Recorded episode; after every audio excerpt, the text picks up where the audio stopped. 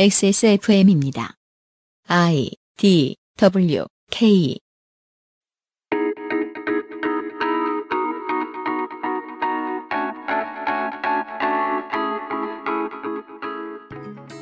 이십일 세기 들어 매해 평균 오백만 마리가 넘는 가축의 살처분이 시행됩니다. 이것은 영화나 게임이 아니기 때문에 살아있던 동물이 한꺼번에 죽는 과정은 참혹하고 죽으면 반짝거리다가 사라지지 않으며 누군가가 이 과정을 직접 수행해야 합니다. 이천십구 년 사월 마지막 금요일에 그것은 알기 싫다는 겪어보지 않으면 알 수 없는 고통에 대한 이야기입니다.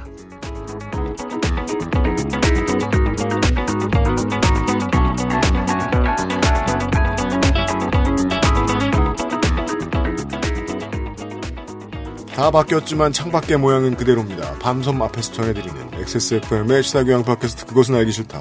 삼백십오 회 금요일 순서를 시작합니다. 유승균 책임 프로듀서입니다. 어제에 이어서 윤세민 에디터가 그 자리에 그대로 그 복장으로 앉아있고요. 네, 안녕하십니까. 어제에 이어서 파란 스튜디오에 그대로 그 복장으로 앉아있습니다. 그렇습니다. 광고를 듣고요. 어, 지난주에 이어서 다른 얘기를 한번 해드리도록 할 겁니다. 이탈리아에서 온 케이크 라 파스티체리아, 액세스 몰 음향기기 섹션, 용산의 숨은 보석 컴스테이션, 한 번만 써본 사람은 없는 빅그린 프리미엄 헤어케어에서 도와주고 있는 그것은 알기 싫다 잠시 후에 시작합니다. 엑스에스에프엠입니다. Maestro pasticcere, La pasticceria. 라 파스티체리아는 이탈리아 마에스트로에게 직접 수확한 파스티체레가 전통의 방식 그대로 최고의 재료와 함께 구워낸 천연 발효 빵입니다. 일반적인 제빵에서 사용하는 이스트를 쓰지 않은 이탈리아 전통 방식의 천연 발효종을 사용한 지금까지 경험해보지 못한 풍미와 식감. 천연 발효빵이라 장기간 보관해도 맛은 그대로. 방부제를 전혀 사용하지 않아 건강에도 좋은 라 파스티체리아. 낯설은 만큼의 기대감. 이탈리아에서 온 케이크 라 파스티체리아. Bluetooth, headphone, Monster, Sony, Zebra, wireless. Join the freedom. Access mall. 컴퓨터가 아니어도 중고 제품은 중수 이상만 구입하는 것이 좋습니다. 안심할 만한 애프터 서비스 기간이 필요하시다면 가격은 컴스테이션이 고민하겠습니다. 컴스테이션에 들려주십시오. 주식회사 컴스테이션. 빵! 네, 부활절이 지났습니다. 네. 부활절 행사를 했었죠? 그렇습니다. 네, 부활절 행사가 끝나고 이제 가정의 달이 왔습니다. 네. 라파스티체리아도 진행합니다. 전품목 할인입니다. 오월 십삼일까지고요. 으흠. 어, 그리고 작년에도 아시다시피 초콜릿과 견과류는 이제 오월을 끝으로 구매를 하지 못하십니다. 네. 여름이 되면은 더워서 네. 네, 이 품질 관리를 위해서 생산을 안 하십니다. 그렇습니다. 다른 그 어떤 고가로 다른 어떤 고가도 다른 법칙이 있죠. 어, 액세스몰에서는 빵은 그 계절 상품입니다. 네, 그렇습니다. 네. 제철 빵. 전품목 할인을 하고 초콜릿과 건과일도 십 퍼센트 세일을 함께 하고 있습니다. 그렇기 때문에 묶음 배송으로 구매해도 좋고요. 베네치아나 쇼콜라토의 팬들은 당분간은 돈 주고도 못 삽니다. 네. 우리는 이렇게 하입을 쌓고 있습니다. 그렇습니다. 네. 하입이 대단해요. 네. 꼭 할인 가격에 구매하시기 바랍니다. 그렇습니다. 헤드폰도 팔아요. 그렇습니다. 아이유 선생이 광고하고 있는 더블유에이치 천엑스엠쓰리. 마크 쓰리. 마크 쓰리인가요, 이게? 네. 이 제품이 대박이 났죠? 티비 광고 한 거 본전 이상을 뽑았을 거예요, 소니는. 이 제품이 간만에 소니 리시버 중에서 대박을 친 제품이라. 그렇습니다. 품귀 현상이 있었습니다. 네. 못 샀죠? 네, 못 샀죠. 네. 어, 저희 몰에 재입고됐습니다. 재입고됐습니다. 게다가 정품이니까 당연히 정품 등록을 할 수 있죠? 네. 어, 정품 등록 이벤트도 진행 중입니다. 으흠. 정품 등록을 하실 경우 스탠리 진공 텀블러 정가 오만 이천 원 혹은 두리프 트래블 굿의 메모리폼 목베개 둘 중 하나를 증정합니다. 으흠. 한 명을 추첨해서 인터파크 여행 상품권 삼백만 원을 준다고 합니다. 그렇습니다. 이게요. 제가 늘 말씀드리죠. 포털에서 최저가 검색해가지고 정품으로 그 더 낮은 가격이 있으면 사시라고. 네. 더 낮은 가격이 있습니다. 삼천 원 정도 싼 싸게 파는 곳이 있어요. 네. 네. 근데 이런 건 안 줘요. 그건 정품이 아닐까요? 그 정품 맞아요. 그건 이거는 저희 저희 유통망의 출혈 경쟁입니다. 아, 저희 유통망의 출혈 경쟁입니다. 그렇습니다. 여러분이 저희의 고열을 드시면 됩니다. 그렇습니다. 그 어, 고열은 텀블러처럼 생겼습니다. 그렇습니다. 스탠리가 그려져 있나요? 그건 아닐 거예요. 어, 이외에도 더블유에이치 엑스비 칠백이라는 삼십 시간 연속 재생 가능한 저음 특화용 블루투스 헤드폰도 신제품으로 입고가 되었습니다. 네. 엑스트라 베이스라고 합니다. 그렇습니다. 이 물건 말고도요. 더블유에이치 천엑스 마크 쓰리는 저도 되게 기다렸습니다. 이참에 사야겠네요. 삼십 시간 연속 재생이면은 하루 다섯 시간씩 듣는다고 쳐도 일주일 동안 충전을 안 해도 되네요. 와, 그렇죠. 제 건, 제 건 다섯 시간인데. 네. 어, 지난 주말에 이어서 정은정 농축산인이 돌아왔습니다. 네, 안녕하십니까. 네. 농축산인 정은정입니다. 지난 시간에 맛배기로 살짝 말씀을 드렸습니다. 심각한 질병이 온다. 그리고 우리는 어차피 고기 안 먹을 것도 아니고 축산업을 줄일 것도 아니고 인류가 계속해서 이런 병들하고 싸울 거예요. 어, 복지복지 말만 하고 도시민들이 신경 안 쓰는 사이에 축사 크게 하고 다 몰아 넣을 거거든요.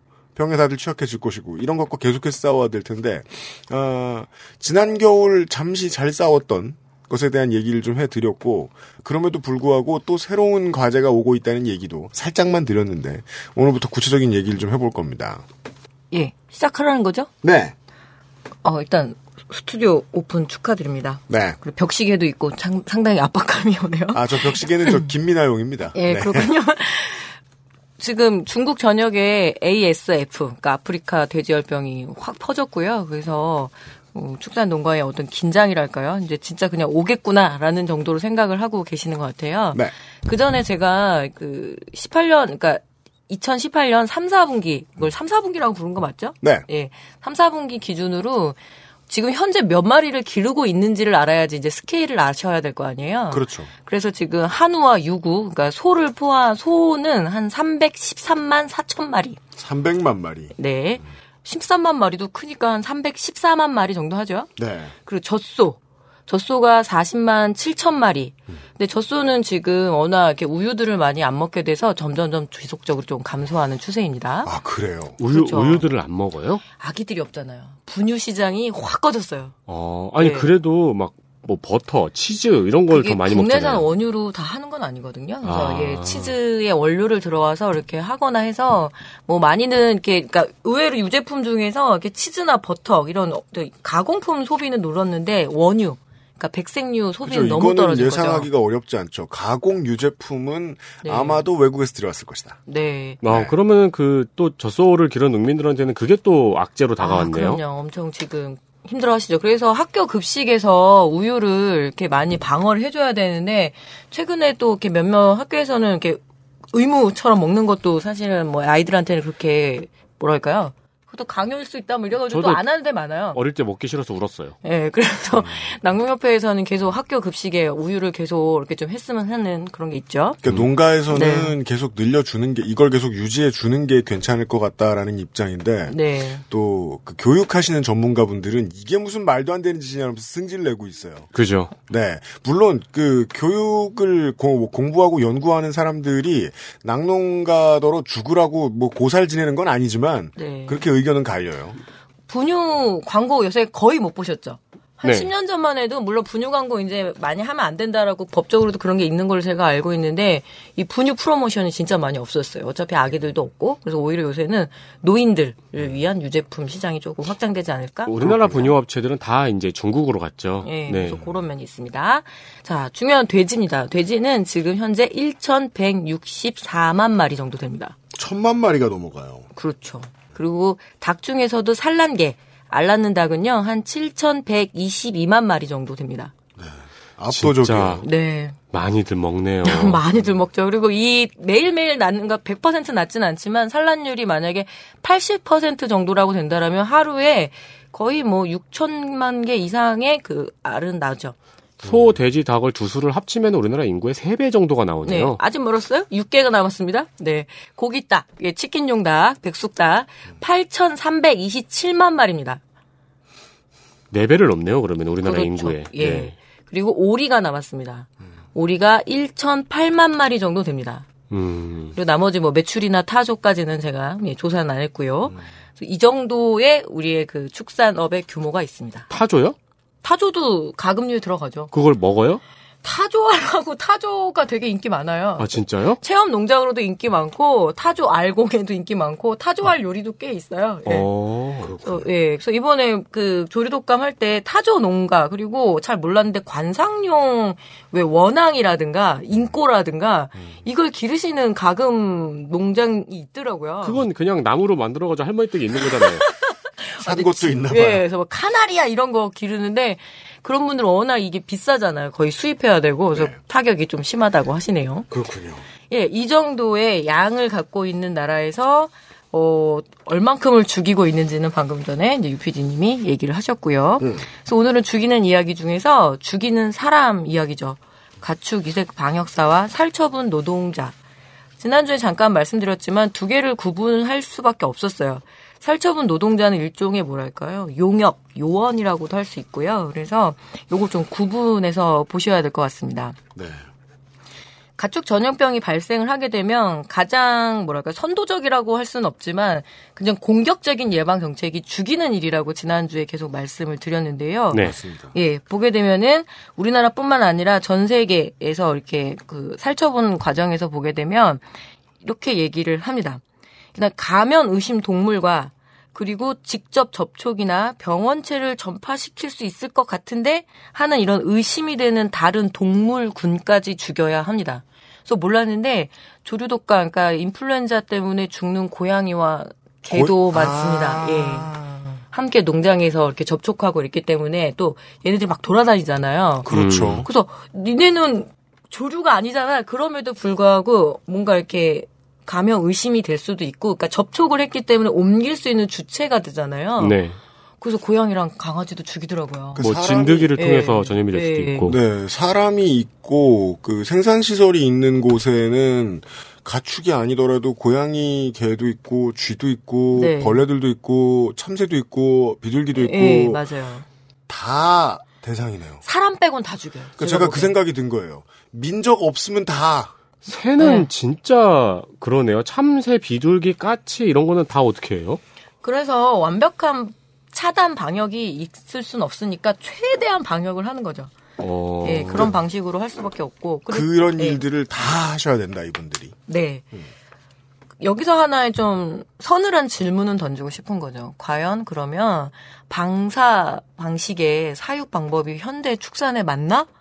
이거 컨트롤이 안 되는 거죠. 날아다니는 새를 어떻게 이렇게 지금은 그래도 뭐랄까요. 그거를 긍정적이라고 평가할 수는 없지만 차단된 공간 안에 들어가서 사육을 하잖아요. 그 문제가 되게 중요한 거죠. 음. 외부의 유입을 최대한 막을 수 있는 그런 방식들. 그러니까 일종의 폐쇄병동 같은. 맞아요. 네. 그래서 그... 밖에 내놓으면 건강하게 뛰어다녀서 병이 안 걸렸을 거야라는 거는 저는 좀 순진한 판단이라고 생각을 합니다. 거의 위약에 가까운 것이. 예.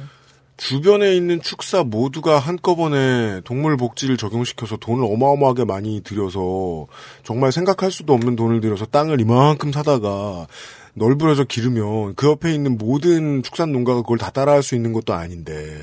우리나라가 축산하기에 굉장히 안 좋은 나라예요. 일단은 사계절이 과하게 뚜렷해요. 네. 그리고 초지가 없어요.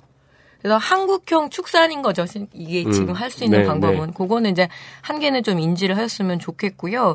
이 살처분된 동물은 외부로 절대 유출을 해서는 안 됩니다. 그 농장 내에 묻어야죠. 왜냐하면 또 옮기는 동안에 이 바이러스의 숙주가 돼서 문제가 생길 수도 있고 하다 보니까 농장 내에 묻거나 아주 인근에서.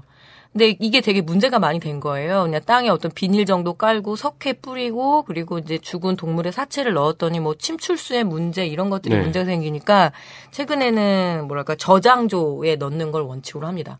일종의 뭐랄까요? 그 왜 변기에 그 모든 오물들이 들어가는 정화조 같이 생겼더라고요, 정말. 음. 거기에 넣어서 밀봉해서 네. 묻는 형식이군요. 네, 그걸로. 근데 그것도 또 이제 업체들이 새로 들어왔죠.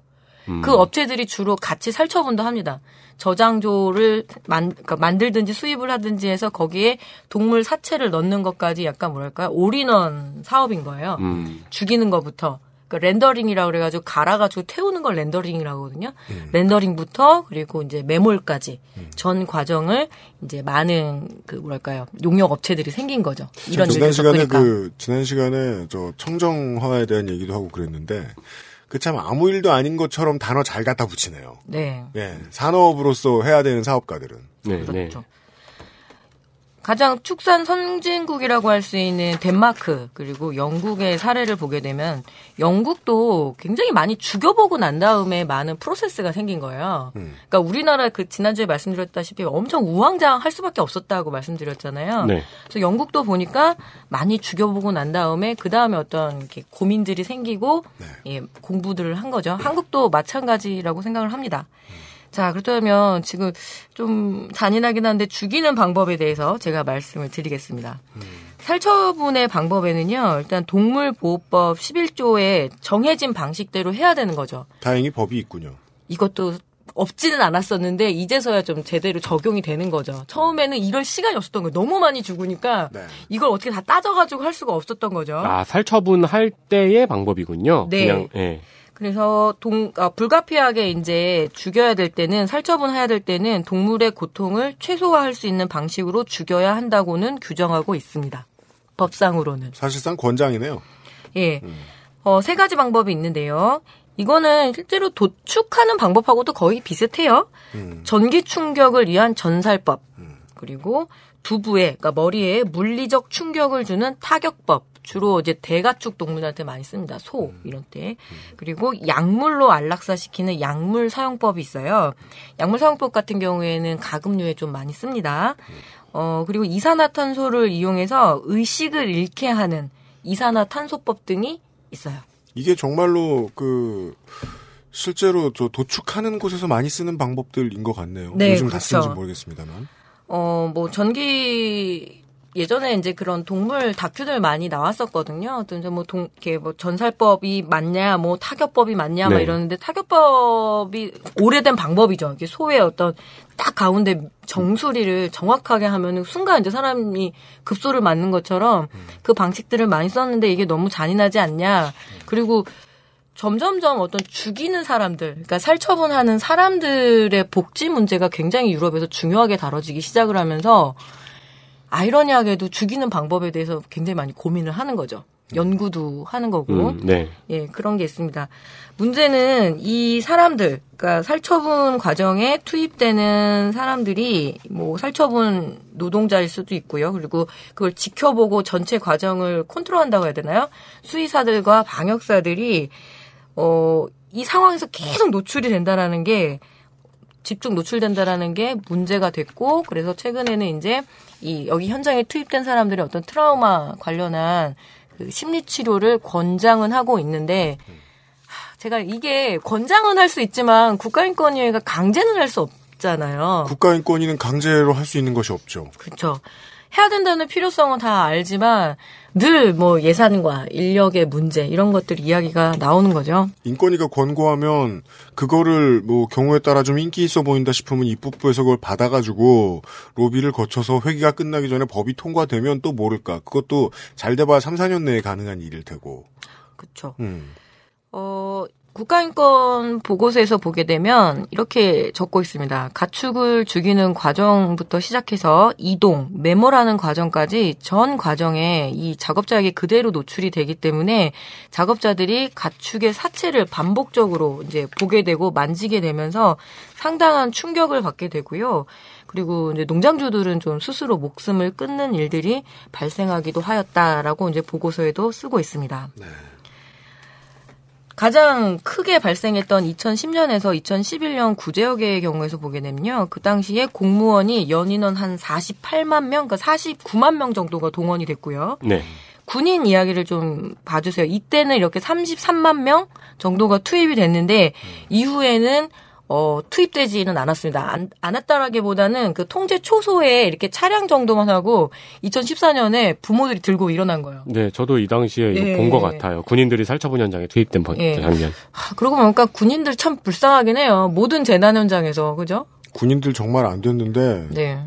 그러면은 이거 일하러 간 용역들은 뭐 부모님 들고 일어날 부모님이 없어서 그냥. 그러니까 이제 돈으로 돈벌이로 전환되는 거죠. 참네. 네. 그리고 경찰이 한 십오만 명쯤, 그리고 소방관들이 한 삼십만 명쯤, 그리고 민간인이 한 칠십만 명 정도가 참여를 했는데 지금 저 군인과 소방공무원의 숫자를 보고 있으니까요. 거의 네. 그 일선에 있는 사람 병으로 말할 것 같으면은 사병 전체. 정도의 수준이 참여를 한 것 같아요. 네. 음. 근데 당시 사상자가 많이 나온 거죠. 뭐 과로사, 그리고 자살, 쓰러지고 막 이렇게 돼서 사상자가 이백삼십칠 명이었는데 그중에서 공무원이 백팔십구 명이었습니다. 그리고 한 공무원이 이렇게 인터뷰를 했는데 공무원 노조를 했던 거예요. 네. 가장 험직이거든요. 이 가축 위생 쪽 파트로 보낸 거죠. 음. 특히 그 사태에서 그 사례에 대해서는 증언이 있습니다. 아, 공무 노조 활동을 했다는 괘씸죄로. 네, 그리고 결국에는 네, 뇌졸중으로 쓰러지시고 이런 과정들이 있었다라고 국가인권 보고서에서 나오니까 네. 네, 팩트겠지요. 음. 그리고 공무원 백팔십구 명, 그리고 민간인 사십일 명, 군인 여섯 명, 경찰 두 명이 어, 이렇게 다치거나 죽었는데 그 중에서 사망자가 열한 명이나 무려 나왔습니다. 아니, 살처분 과정에서 왜 이렇게 사상자가 많이 나오나요? 일단은 밤새도록 작업을 해요. 굉장히 추운데 작업을 계속하고 제대로, 그리고 못 나가요.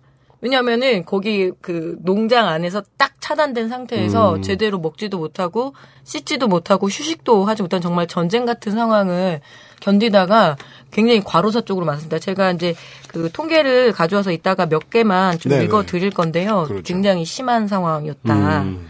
근데 우리는 그건 잘 몰랐잖아요. 전혀 몰랐죠. 예. 그리고 당시 사망자 중에서는 농업지기리, 그러니까 농민이 너무 괴로워서 스스로 목숨을 내려놓으신 것 빼고는 대체적으로 업무 때문에 벌어진 일이었고, 그래서 유족들이 어, 나중에 산업재해 인정 그런 소송 같은 거 있잖아요. 그런 네. 것까지도 진행했던 경우가 있습니다. 네. 소송하기 전에 당연히 인정돼야 되는 사고 같은데. 그걸 작업장을 왜... 벗어날 수도 없는데. 네. 네. 근데 반면에 죽일 때도 이런 문제가 있는데 네. 가축위생 방역사 같은 경우에 중요한 네. 업무가 예찰 업무거든요. 네. 그러니까 미리 가서 저 이게 극한 직업이라고 이천십일 년에 이비에스에서도 한번 다룬 거예요. 정말 음. 극한 직업이더라고요. 저는 이제 뭐 이렇게 취재하는 과정에서 알게 됐는데 조류 독감을 예찰하려면 어떻게 되냐면 철새 도래지에 가서 얘는 철새를 잡아야 돼요. 오. 근데 잡으면 또 이제 죽이면 안 되니까 잡은 상태에서 이 항문에다가 이제 면봉 같은 거 넣고 혹은 이제 혈청 검사 해가지고 바로 이제 분변 채취하고 난 다음에 또 놔줘야 되는데 이 철새를 기다리는 게 거의 일주일 동안 집에 못 가시고 계속 기다리고 있는 거예요. 아니 그거는 네. 새만 전문으로 찍는 포토그래퍼들이 하는 일이잖아요. 네. 근데 그것만 음. 또 전문으로 하는 철새 예찰하시는 그 방역사들이 계세요. 음. 예찰 업무만 한 그러면. 잡아서 이게 되게 신기하더라고요. 그 그물을 탁 싸가지고 몇 마리를 딱 잡은 다음에 혈청 뽑고 놔주고 근데 이 과정에서 간신히 이제 기다려서 설치하고 딱 잡으려고 하는 순간에 아, 그 극한 직업에서 봤는데 진짜 원망스럽더라고요. 헤러, 패러글라이딩 그 왜 동호회에서 쓱 지나가는 거예요. 그러니까 아, 막 야, 아마 방송이니까 욕은 못 하셨을 것 같고 그렇죠. 실제로 욕 나오는 상황. 와, 진짜 쏘고 싶겠네요. 네, 그리고 뭐 막 간신히 기다리는데 우리는 그걸 잘 모르잖아요. 간신히 뭘 하고 있었는데 막 낚시꾼이 뭘 한다던가 이래서 황당한 일들이 자꾸 벌어지더라고요. 그래서 이 예찰 업무가 일단 기본적으로 가금도 쉽지 않은데 대가축은 어떨까요? 대가축 같은 경우에는 다 하지는 않지만 어, 기본적으로 한, 뭐, 한 열 몇 마리씩을 이제 혈청을 뽑는데, 슬픈 사례라고 해야 되나? 되게 최악의 사례가 이천십일 년에 이 황소뿔에 받치신 거예요. 음. 아이고. 방역사가. 그래서 장파열이 났죠. 음. 치료를 하는 과정에서 결국엔 사망사고가 나버린 거예요. 음. 그래서 그다음부터 이제 방역사들에게 일종의 어떤 방탄조끼 같은 거를 지급은 하더라고요. 왜냐하면 이렇게 큰 가축들이 굉장히 흥분하고 그러면 엄청 무섭잖아요. 육백 킬로그램짜리 된 애들이 막 움직이고 이러면. 그래서 이렇게 드립... 흉곽과 머리 정도는 반드시 보호했어야 했을 텐데. 예. 그래서 대가축들의 어떻게 그렇게 뿔에 받치거나 이렇게 발길질 당하는 거에 대한 문제인데 음. 그런 것도 있고요. 돼지는 또 이렇게 몰아가지고 돼지가 엄청 그 돼지 멱다는 소리가 들어보시면 알 거예요. 음. 한 마리 죽이는데도 귀가 엄청 따가운데 그렇죠. 이 한두 마리 정도를 잡는데 그 주변의 모든 돼지들이 꽥꽥대가지고 난청이 그렇게 심하시대요. 음. 난청이 올 정도로요? 네. 이게 진짜 보통 작업이 아니군요. 예, 그래서 입을 딱 묶어 끈하고 이제 결착을 시켜가지고 이제 보는 거죠. 뭐 여러 가지 예찰 업무라는 게 이제 피도 뽑지만 그리고 뭐 주사도 놓을 때도 있고요. 그래서 여러 가지로 이렇게 예찰하는 과정에서 이미 위험의 상존이 되는데 그래서 박완주 의원이 한번 그 저기를 냈습니다. 뭐라 그러죠? 국감 자료라고 하죠. 의원 보고서에 보면은 어, 소뿔의 가격을 당하고 뒷발에 치이는데 방역사가 일 인 일 조 비율이 칠십 퍼센트입니다. 지난주에 좀 일 인 일 조면 혼자 한다는 거예요. 네. 그리고 보통 축주들이 좀 도와줘야 되는데 어. 축주들은 또 그런 면에서는 전문가는 아니시거든요. 음. 지난주에 좀 다들 정말이냐고 계속 몇 번이나 물어보셔서 저도 좀 실수했나 싶어서 찾아봤는데 역시 맞더라고요. 삼백이십오 명밖에 안 돼요. 전국에? 예. 근데 아까 보셨죠? 우리나라 가축이 몇만, 몇만 마리가 아니라 그 정도 수준인데 네. 그렇다 보니까 원래 원칙은 이 인 일 조죠. 근데 모든 산업 현장에서 원칙은 이 인 일 조죠. 구의역 사고도 그랬죠. 그리고 태안 발전소도 그랬죠. 근데 여기 예, 일 인 일 조 비율이 거의 칠십 퍼센트 육박을 하고요. 음. 그리고 가축위생방역지원본부 직원 업무 중 사고가 계속 증가를 하는 추세라는 게 더 문제인 것 같아요. 줄어들어야 되는데 모순인 것 같아요. 구제역은 잘 방어하고 그리고 졸독감도 잘 방어를 하는데 이분들의 어떤 재해 사고는 증가를 했다라는 거는 절, 그 전혀 그 노동의 조건들이 개선되지 않았다라는 거. 그렇겠죠. 정해진 인원이 네. 늘지 않았고 처우가 개선이 안 됐는데 예전보다 일을 잘해. 그러면 곧 과로사가 속출하겠죠. 네. 그러니까 지금의 성적이 이분들의 경무로 네. 나온 성적이라는 걸 짐작할 수 있군요. 그리고 좀 보니까 문제가 생기면서 점점점 서류 업무도 많아졌대요. 예전에는 잘 예찰하고 그리고 이렇게 하면 됐는데 이제는 워낙 그 국가에서 자료를 들여다보겠어. 너 몇 마리 오늘 예찰했는지 이런 것들이 다녀와서 휴식을 못 취하고 또 바로 컴퓨터 앞에 앉아서 엑셀 작업을 해야 되는 거죠. 그런 분들 그런 부분들도 있고 어, 그래서 열악한 근무 여건 때문에 거의 이직률이 한 칠 퍼센트에 가깝습니다. 육 점 구 퍼센트. 엄청 높은 건데요. 그렇죠. 공무원 일 퍼센트가 안 되더라고요. 그러니까요. 예. 예. 그래서 나름대로 공공기관에 간 건데 근데 문제는 뭐냐면 이 분들이 다 전원 무기 계약직이라는 것이 가장 큰 문제입니다. 이 농촌을 가도 그 네. 듣던 일절은 다 들어야 되네요. 네. 그러니까요. 그래서 무기계약직이기 때문에 최근에 많이 이렇게 문제 제기한 거를 이제 처우 개선 문제 중에 제일 좋은 게 고용 안정성을 먼저 담보해야 되는 거잖아요. 음. 그래서 고용 안정성 문제 그리고 인원 확충 적어도 이 인 일 조 정도 되려면 어 육백 명은 돼야 되는 거잖아요. 계산만 단순히 해봐도. 네. 근데 지금 그게 여러 가지로 뭐 또 예산 문제라든가 뭐 이런 거 있고. 아까 말씀하신 것처럼 네. 원칙적으로는 이 인 일 조가 원칙인데 현장에선 네. 지켜지지 지켜지고 있지 않다는 거죠. 사람이 워낙 없고 가축들은 돌봐야 되니까 자기 담당 영역이 있더라고요. 음. 그러니까 뭐 하루에 봐야 될 그 예찰 업무만 해도 엄청나게 그 무거운데 그런 면에서는 왜 산불이 매번 나는 건 아니니까 이번에 산불 특수 요원들이라고 하나요? 네. 그래서 이 문제가 제기가 됐잖아요. 음. 산불이 났을 때 물론 드러나기는 하지만 예방자라면은 더 큰일 안 겪는 거거든요. 네, 그 산악 그 그쪽은 어, 예방 업무 한다고 해놓고 실제로 예방 안 시키고 산불 나면은 불러서 일당 십만 원 주는 얘기 김미나 씨랑 했죠. 네. 음. 이 부분도 그렇다고 생각해요. 그러니까. 커다랗게 이렇게 문제가 생겼을 때 그때서야 이제 사람들이 관심은 갖지만 어느 정도 인원이 있으면 훨씬 더 방어는 잘 할 수 있다. 그러게요. 여기서 중요한 개념 두 개를 좀 나눠서 드리고 싶어요. 검역하고 방역. 뭐가 다를까요? 되게 섞어서 쓰잖아요. 검역, 방역. 검역은 검사하는 거고 방역은 방어하는 것 같은데. 어, 비슷해요. 예. 검역의 그 검자가 검찰의 검 맞더라고요. 그러니까 음. 우리가 생각하는 그 검역이 맞아요. 그러니까 검역의 되게 중요한 개념은 국경의 개념이래요. 보더. 아. 영역을 넘지 못하게 네. 미리 이제 차단하는 거죠. 예를 들어서 국, 항만이라든가 공항이라든가 이런 데서 미리 뭐 이런 거 들어오면 안 돼요 하면서 하는 건데 방역은 이미 들어왔다라는 거를 어, 전제하고 가장 워스트의 상황을 전제하고 적극적으로 임해야 되는데 이 현장에서 가보면 검역보단 방역이 훨씬 중요하다. 왜냐하면 사람 못 막거든요. 그게 잘 된 게 우리가 지난 시간에 얘기했던 네. 백신을 사용해 본 청정국 이런 기준 아닌 건가요? 그렇죠. 방역을 잘하는 나라. 예, 음. 그래서 예. 방역을 하려면 그만큼의 인원이 확보가 돼야 되는데 이미 여기서부터 어그러져 있으니까 어. 저도 공부해보니까 너무 이분들이 과하게 열심히 하셔서 그나마 방어했구나라는 거를 좀 알게 됐습니다. 제가 이 나라 이 사회가 참 이해가 안 되는 게요. 그, 아, 그렇게 불평불만 많고 욕심도 세계에서 제일 많은 나라 사람들이 그, 그럼 계속 불평불만 하지 자기 일은 또 열심히 해가지고 문제가 충분히 생길 만한 상황에서 문제가 안 일어나게 하잖아요. 그렇죠. 그러니까 막 승질을 내고 진상을 부리고 이래야 될 사람이 죽어요, 그냥. 예. 음. 그냥 이직하고.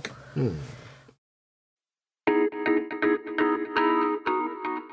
아베 총리가 매일같이 그 후쿠시마산 음식 먹는다고 그 비웃는데요. 네. 하나도 비웃을 일도 아니고 저는 매우 숭고하고 멋진 일이라고 생각하는 게 본인의 건강을 걸었기 때문에도 그렇고요. 안 건강했으면 좋겠으니까 개인적으로. 다만 민족주의 발흥을 위해서, 우경화를 위해서, 혹은 재집권을 위해서, 그래서 수출하기도 좀 애매한 물건을 어, 수출에 실패하는 모습을 보이고 국가별, 국가별로 분쟁을 일으키고 이런 걸 꾀한다는 것도 알겠습니다. 하지만 한국의 정치인들은요. 민족주의 중흥을 꾀할 때마저도 농축수산업에 웃어주진 않아요. 예, 그쪽은 후쿠시마라도 간다고요. 광고를 듣고 이 실태에 대해서 좀 더 들어보도록 하죠. 엑스에스에프엠입니다.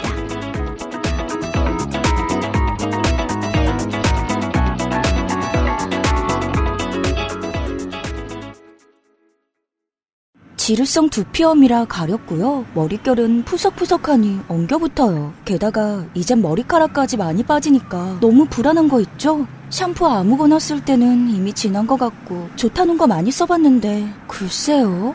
뭐 없을까요? 빅그린 헤어로스 샴푸요. 구스베리 추출물로 모근을 더 건강하게, 자연 유래 성분으로 자극 없는 세정력, 뛰어난 보습 효과와 영양 공급까지. Big Green. 이젠 탈모 샴푸도 빅그린 헤어로스 샴푸. Bluetooth headphone speaker Sony Monster wireless. Join the freedom. Access mall. 제이제이엘 speaker. Charge free Bluetooth speaker. Go Clarity 에이치디비티 headphone headphone Bluetooth Sony Monster 제이비엘 Meet the speaker. Join the freedom. Access mall. 낯설은 만큼의 기대감. 이탈리아에서 온 케이크 La pasticceria. Maestro pasticcere. La pasticceria.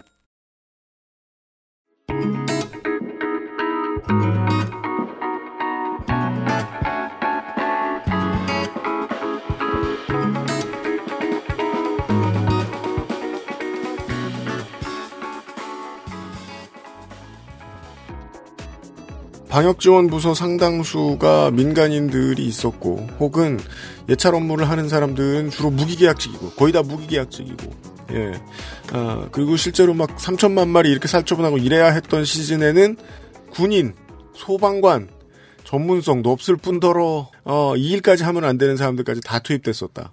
네. 음, 그리고 인력 배분이나 아, 노동조건 개선 같은 건 별로 이루어지지 않은 것 같다. 이분들이 하는 일에 대한 얘기를 좀 더 들어보겠습니다. 대가축 살처분이 훨씬 더 좀 큰 트라우마라고 지난번 방송에서 말씀을 드렸는데요. 네. 그렇다고 다구리 죽이기가 쉬운 일은 아니죠. 어, 얘네들은 압도적으로 또 숫자가 많기도 하고. 그래서, 그러니까요. 너무 네. 많아요. 음. 이천십육 년에 이제 에이아이가 발생을 했을 때 그 당시 매몰 처리 인력 중에서 뭐 공무원이 한 삼천사백 명, 그리고 민간인이 한 이만여 명이 투입이 됐습니다. 그리고 기타가 이제 칠만 명이었는데요. 기타? 예. 여기에 이제 뭐 축주들도 들어왔을 거고 여러 가지 용역회사들부터 해서 이렇게 좀 자리가 잡힌 거예요. 이때 용역회사들이. 아, 예, 음. 그렇게 좀 새로 급하게. 어, 그리고 이번에 알게 됐는데 수의사도 공수의사가 있더라고요. 있겠죠. 예. 예. 의사도 왜 뭐라 그러죠? 군대 가잖아요. 네. 근데 이게 만약에 트라우마 치료를 해야 돼 그러면은 이렇게 뭐 어, 가축 방역사들 해야 되고 해야 되고 하는데 논외가 되는 사람들이 제대하면 찾을 수도 없고 하다 보니까 어. 그런 문제들이 있습니다 확실히. 음. 군인들도 그렇고요. 음. 아, 이때 하루 평균 살처분 인력이 천삼백 명이었는데 음. 이 사람들이 처리해야 될 게 하루에 거의 육십오만 마리였습니다 가금이. 그러니까 나누 참. 나누기 하면 일 인당 오백 마리씩을 죽여야 돼요. 세상에. 오백 마리씩 죽이면 거의 공장 수준이거든요. 네. 작은 공장 수준인데 이게 얘기를 아, 근데 사실 이런 얘기를 방송에서 한다는 게 저도 좀 무섭긴 한데 여기서 제가 지난번에 말씀드렸다시피 에이아이가 왜 이렇게 오리에 취약한가 그러면 그 엔에이치 무슨 형, 에이치 파이브형 이게 청둥오리한테 많이 오거든요. 네. 네 그런 얘기는 뉴스에서. 예, 유전자랑 비슷하다 보니까 오리에 되게 약합니다. 음. 근데 오리 산업을 좀 들여다볼 필요가 있는데요. 특히 충청북도 음성군과 진천에 많이 집중이 돼 있어요. 충청북도 음성과 진천이요. 네. 또 제 고향에서 더 속상한데 음. 음성이 고추와 인삼과 담배 주산지였다가 그 다음에 뭐냐 맹동 수박 되게 유명하잖아요. 수박 주산지로 바뀌었었거든요. 음. 그래서 이제 하우스에서 수박을 길렀는데 이 수박이라는 좀 작물이 엄청 그 지 뭐라 그래 지력? 지력을 쪽쪽 빨아먹으면 그러니까 얘가 당도가 세니까 아. 그런 면이 있어요. 그래서 음.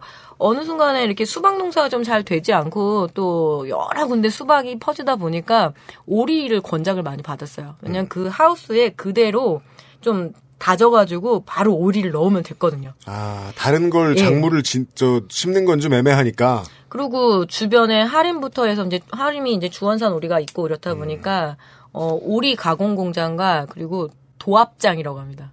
이게 뭐예요? 어 돼지 소 죽이는 건 도축이고요. 음. 닭을 죽인 건 도개고 음. 그리고 오리를 죽인 건 도압입니다. 도압. 아하, 아하. 그래서 저도 이번에 마을 처음 배웠어요. 그래서 음. 압구정동 할 때 그 압이에요. 오리 압자 써서. 예, 어, 유식해 보인다. 도합장부터 해서 그리고 이제 오리 가공 공장이 많다 보면 이 축산업이 그게 문제예요. 네. 주변에 도축장 그리고 가공 공장, 유통 공장이 들어오면 주변에 드디어 이제 농장들이 엄청 들어오기 시작하면서 병 한번 때려 맞으면 같이 쫙 퍼지는 것. 그래서 오리 산업의 가장 근본적인 고통이 여기 있어요. 그게 되게 아이러니한 악순환이네요. 네. 대기업이 네. 들어와서 뭔가를 네. 만들면은 그 주위의 농민들이 농장을 네. 만들고 네. 그 다음에 그 그것 때문에 병을 병이 들어오면은 농민들이 싹 피해를 보는. 그러니까요. 그래서 오리의 안락사는 사육시설 대부분이 이제 비닐하우스다 보니까 이거를 그냥 봉쇄만 하면 돼요. 봉쇄를 하고 이산화탄소를 이제 투입을 하면은 이제 질식을 유도를 하죠. 음. 그럼 그 안에서 이제 이 오리들이 질식을 했을 때 이제 빨리 묻어야 되는 거죠. 음. 근데 생물이다 보니까 또 질식 안 나가는 애들도 그죠, 있거든요. 그죠. 그런 애들이 우리가 흔히 얘기하는 예, 산채로 묻어진이라는 표현의 그렇죠. 근거가 되는군요. 그런 부분이 있습니다. 어, 그래서 씨오투가 그러니까 이산화탄소가 조류한테는 어쨌든 거의 스트레스 주지 않고 뭐 가장 최선의 방법이라고는 하는데 밀폐라는 게 또 완전 밀폐가 쉽지는 않거든요. 비닐하우스 같은 경우에 그렇죠. 그런 부분들이고 아 그리고 이게 또 개사에 닭을 죽이는 방법은 어떻게 하냐면 일단 팬을 끕니다. 팬.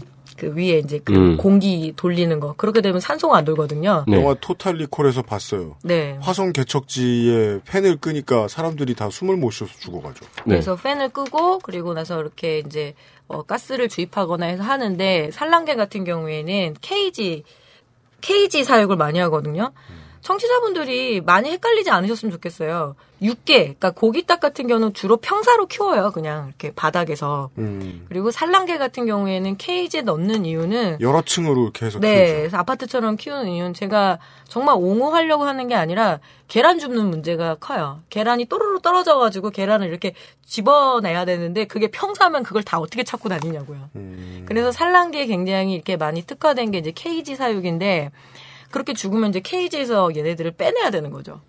닭을, 죽은 닭을. 그러네요. 예, 근데 그. 그건 사람 손이 예, 아니면 불가능합니다. 그렇죠. 음. 그래서 하나의 참고도서를 말씀드리면 아마 작년에 굉장히 크게 반향을 일으켰던 게 아마 한스태 작가의 고기로 태어나서입니다. 근데 거기서 보면 이렇게 닭 잡는 거 보면 엄청나게 막 다리가 빠지고 뭐 막 그런 얘기가 있어요. 그렇죠. 그래서, 예. 네. 근데 그런 이제 현장의 이야기들이 많은데 오늘은 뭐 이제 그런 거를 굉장히 부각시킨다라기보다는 네. 이런 어떤 살처분 현장에 놓여 있는 그 사람들은 누구인가가 되게 중요하다. 음. 이 이야기를 좀 드리고 싶었습니다. 네. 이 그 상상을 하는 게 뭐 올바른 건지는 모르겠는데 케이지에서 닭을 딱 꺼내는데 네. 푸드덕 하면 저는 뒤로 낮아빠질 것 같은데요. 그렇죠. 그런 경험도. 네. 네. 어, 그리고 이제 이 살처분 과정에서는 모든 걸 다 묻어야 된다고 했잖아요. 계란부터 해서 병아리부터 해서 그리고 이제 닭부터 사료까지. 아까 그렇게 말씀하셨죠. 예. 사람 빼고 다. 예.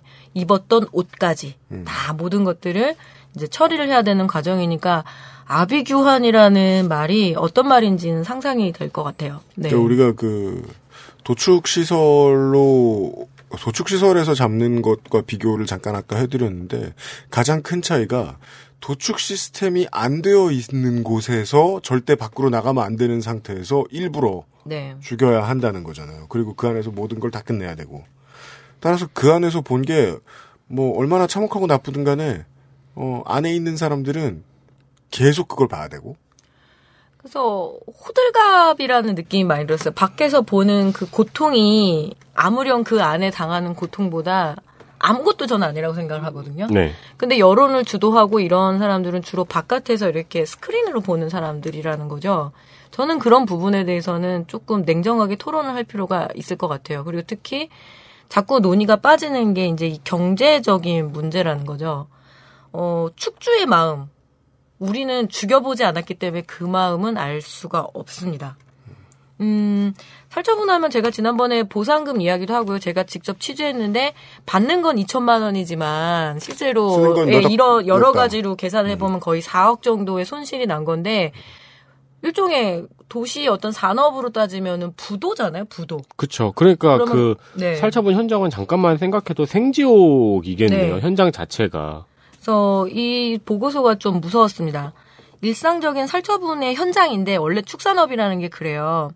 어, 제가 그냥 하나 읽어볼게요. 이러한 살처분은 대부분의 지자체에서 매년 진행되고 있고 꼭 에이아이나 구제역이나 뭐 이런 것뿐만 아니라 뭐 열병이라든가 결핵이라든가 뭐 여러 가지 병들이 있으니까. 근데 네. 그러면은 어떤 전염병이든 매년 발생을 해서 이런 현상이 매년 일어나고 있다는 거예요? 예, 근데 그거를 이제 방어를 하는 거죠. 그리고 이제 사회적 재난 질병 중에 구제역이나 에이아이나 이렇게 들어간 거는 확산 속도가 워낙 크다 보니까 빠르다 보니까 이렇게 약간 등급을 결정을 한다고 해야 되나요? 네. 뭐 법정 전염 등급 뭐 몇 급 뭐 이런 것처럼 해서 하는데 그런데 일상적으로 이 그 농가 수준에서는 살처분 판정이 많이 나와요. 아니 근데 네. 이게 매년 이래 왔는데 네. 가축위생 방역사분들의 숫자가 적고 그들이 무기계약직인 건 진짜 이해가 안 되네요. 그렇죠. 그리고 예찰을 했기 때문에 예찰해서 어 지금 이거 결핵 펴주고 있습니다. 지금 빨리 이렇게 어, 살처분해야 돼. 이제 그걸 수의사가 판단은 하지만 예찰 업무는 방역사들이 많이 하거든요. 음. 그리고 이게 이제 그 죽은 사체가 나갔을 때 그 뒤에 또 후속 처리 얘는 또 방역사들의 어떤 지도가 필요한 거고요. 음. 그래서 축주들하고 그리고 방역사들하고는 굉장히 중요한 산업 파트너예요. 네. 그런데 중요한 산업 파트너인 이 이생 방역사들이 너무 처우가 열악하다 보니까 이직률도 많고 그런 그건 하나의 어떤 노하우가 또 손실되는 문제가 있거든요, 분명히. 네, 네. 그런 부분들. 그리고 한번 지난번에 그냥 봤더니 텔레비전에서 밥을 시켜서 드시는 거예요. 그러니까 사무실로 복귀를 했는데도 우리 되게 싫어한다고 식당에서 왠지 가축 분뇨 냄새가 음, 막 이렇게 나고 하니까 음. 우리는 어디 가서 밥 못 먹는 사람이에요. 이러면서 음. 얘기하는데 그것도 참 마음이 그죠. 하는 일이 그렇다 보니까. 그렇군요. 그래서 이 특정 질병의 어떤 청정화 단계, 지난주에 이제 청정화 얘기했지요. 그래서 청정화 단계는 매번 치르게 됩니다. 그래서 축산업이 발달한 지역에서는 매달, 심지어는 매주 진행되는 일이기도 해요. 그러니까 우리는 몰랐지만 일상적으로 살처분은 계속 일어나고 있다라는 거죠. 그리고 여기에 참여하는 사람은 뭐 지자체 소속의 어떤 수의직 공무원, 그리고 공중방역 수의사, 해당 지역의 공수의, 그리고 렌더링 업체. 직원들. 네, 렌더링 이, 개념 아까 들었어요. 네, 이 뒤에 되게 중요한 얘기 때문에 렌더링 업체 이야기 할 거고요. 그리고 포클레인 기사, 그리고 의무는 아니지만 보통 여기에 참여하는 축주도 있습니다. 음, 음 네다섯 명이 한 두세 시간 정도 현장에 함께 머무르고 대부분은 이제 특별한 감흥을 드러내지 않고 사무적으로 일을 진행을 하는데 나중에 이렇게 그 피티에스디라고 하죠. 그걸 조사를 해보니까 상당히 내재된 그 그럼요, 것들이 많다라는 거죠. 이런 일을 하는데 예. 보고 있으면 웃으면서 할 수도 없고 울면서 할 수도 없단 말이에요. 네. 그렇죠. 그럼 방법은 뭘까요? 꾹 참으면서 하는 표정 있죠? 네. 네. 그리고 가장 큰 스트레스에 노출된 사람은 역시나 농장주, 즉 축주입니다. 음. 축주가 일단은 뭐 눈앞에서 자기가 기른 동물이 죽어나가는 것도 가슴이 아프지만 경제적 손실에 있는다는 사실도 굉장히 큰 스트레스가 되는 거죠. 이거는 뭐 스트레스로 설명할 게 아니죠. 예. 자기 자산, 재산이고 사업장인데 그거를 지금 눈앞에서 허물고 있는 건데. 그리고 아마 이 축산업 하시는 분들은 아실 거예요. 먹기 위해서 그리고 죽이기 위해서 기르지만 기르는 동안은 생명을 다루는 일이거든요. 네. 그래서 제가 아는 형님은 이렇게 소 나갈 때는 못 보세요. 네. 음. 길러가지고 내보내는데도 그걸 매번 못 보시는 거예요. 그래서, 아, 그 매번 그러시면 어떡하냐고. 근데, 아, 그건 참, 차마 못 보겠다고. 그래도 이제 그런 얘기들을 하시는데, 그런 부분들도 분명히 우리가 좀, 예, 인지를 했으면 좋겠다. 이런 생각이 듭니다. 아, 근데, 이상한 게 그런 거였어요. 그 가장 담담하다는, 근데 담담하게 대응하는 사람도 축주. 예, 축주이고 그리고 굉장히 대형으로 기르는 분들도 얼굴 표정으로는 좀 잘 안 드러낸다 이러는데 그 보상가 받는 방법을 제가 이렇게 그 보니까 너무 마음이 아픈 거예요. 이게 어, 살처분을 하고 그거를 체중을 달아요. 네. 체중을 달고 거기에 따라서 이제 뭐 팔십 퍼센트 뭐 이렇게 결정을 하는데 만약에 이 농장이 원인이 되면 그 보상금이 굉장히 거의 없다시피 하고. 어머. 그렇죠. 원흉이 됐으니까 거의 못 받는다시피 하고 반면에 이제 그냥 반경안에 들어서 하게 되면은 한 육십에서 팔십 퍼센트를 이제 시세가를 따져가지고 주게 되는데 이게 도체량으로 하잖아요. 그래서 네. 축주들이 막 매달린다는 거예요. 소에다가 무게를 더 달게 달라고. 그러면은 막 공무원들이 예. 달려들어가지고 말리고 막. 근데 그냥 봐주기도 하셨대요. 너무 그 마음이 어떤지 아니까. 음... 조금 더 길러서 하면 훨씬 더 좋은 가격을 받을 수 있고 그리고 제가 말씀드렸잖아요. 한번 이렇게 구제역이나 에이아이가 휩쓸고 지나가면 바로 다시 키울 수 있는 게 아니라고 회복 기간이 필요하다는 거거든요. 네.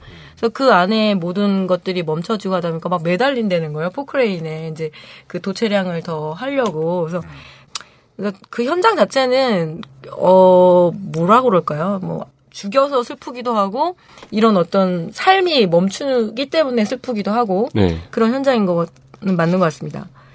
음 제가 우리는 죽여보지 않았다라는 감정을 좀 많이 갖고 있는데요. 그러니까 죽여보지 않은 사람은 그거에 대해서 조금 말을 조심할 필요는 있는 것 같아요.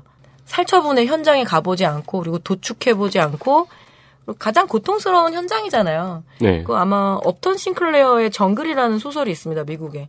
늘 이주민들이 가면 제일 먼저 취업하는 데가 도축장이거든요. 음. 가장 험한 일을 하고 피를 보고 피비린내와 그 썩은 그 분뇨와 이런 거에 노출되는 직업이다 보니까 우리는 깨끗하게 포장된 랩핑된 그 신선육을 먹지만 그 과정 자체야 워낙 고통스러운 과정이죠. 네.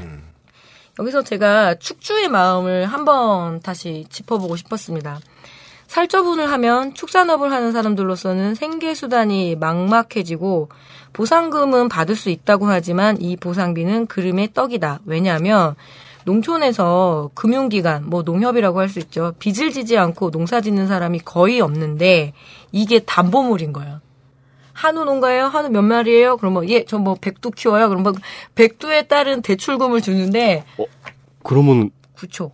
어, 담보물이 사라진 거예요. 어떻게 되는 거예요, 그러면은? 그러니까 한참 또 더 큰 빚을 지거나 멈추는 거죠. 그리고, 근데 예. 농협에서도 농협인데 에이, 담보물 농협? 없어졌다고 막 가혹하게 그러진 않을 거 아니에요. 농협이 그렇게 하는 데가 아니어서 늘 문제죠. 그러니까 농민들의 어떤 그 이득을 도모하기 위한 어떤 조합의 역할보다는 금융사업을 너무 많이 해서 제일 욕먹는 게 농협이거든요. 음. 가끔 말씀드렸을 겁니다. 한국의 농촌 문제는 농업 문제는 농협 문제라고.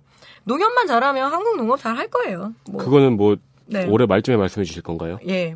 어, 또 이렇게 하나 떠주고 하면 안 되는데. 예.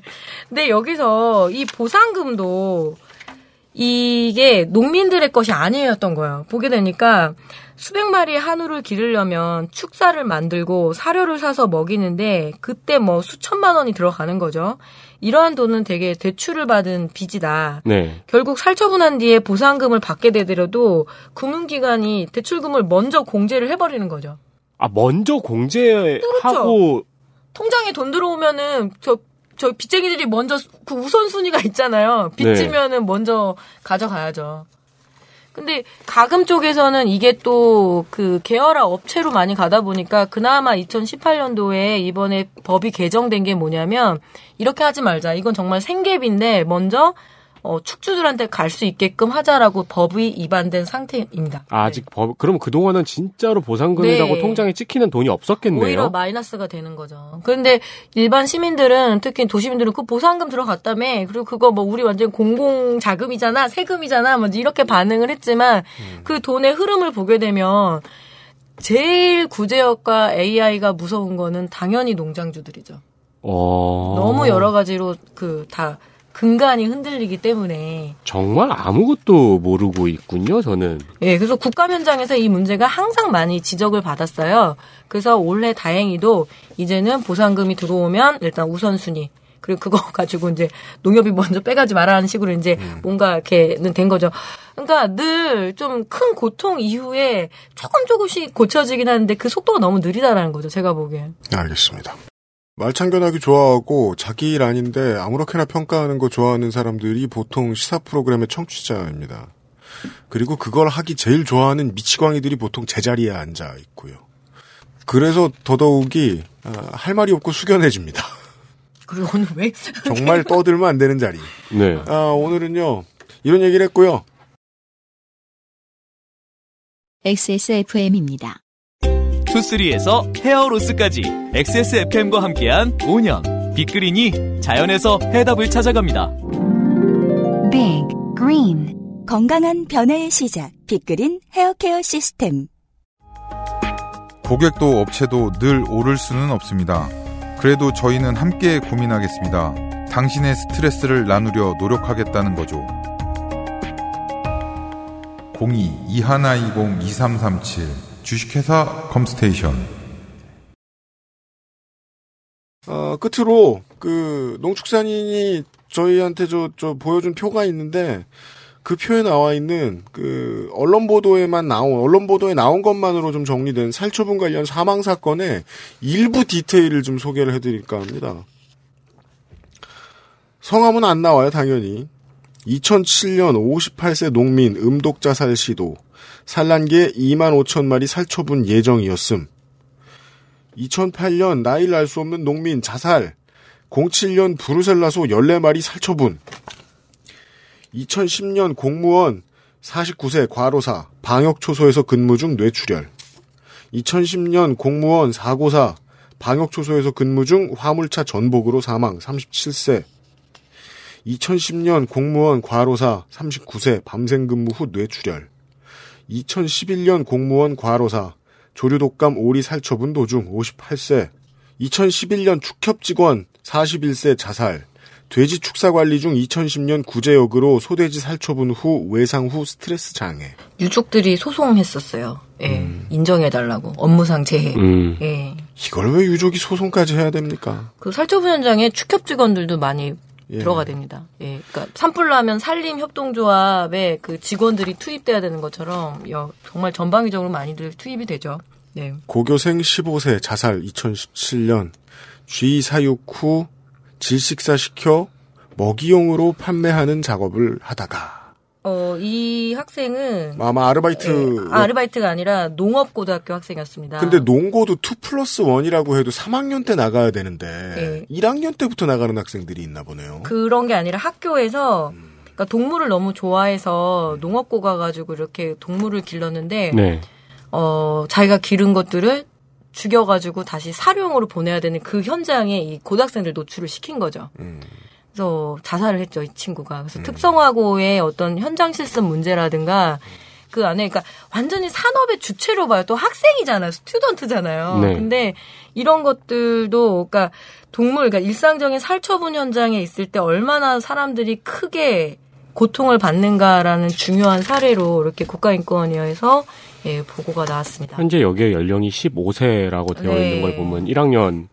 예, 일학년이거나 예. 이학년이거나 했을 네. 거예요. 근데, 그래서 이 사건이 살짝 이제 불거지다가 뭐 또 묻힌 거죠. 예. 네, 이런 얘기를 드렸습니다. 규모 가지고 비교하는 것도 참 비인간적이고 그런데, 어, 산업 현장에서의 재해 규모에 맞먹고, 맞먹고 정도는 좀 더 심한 일이군요. 네. 예. 그렇다는 사실을 파악했습니다. 오늘요. 어, 내일 이 시간에 결론을 좀 들어보도록 할게요.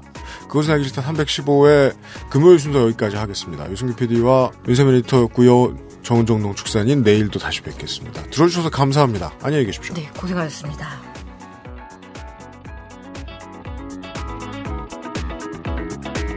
엑스에스에프엠입니다. I, D, W, K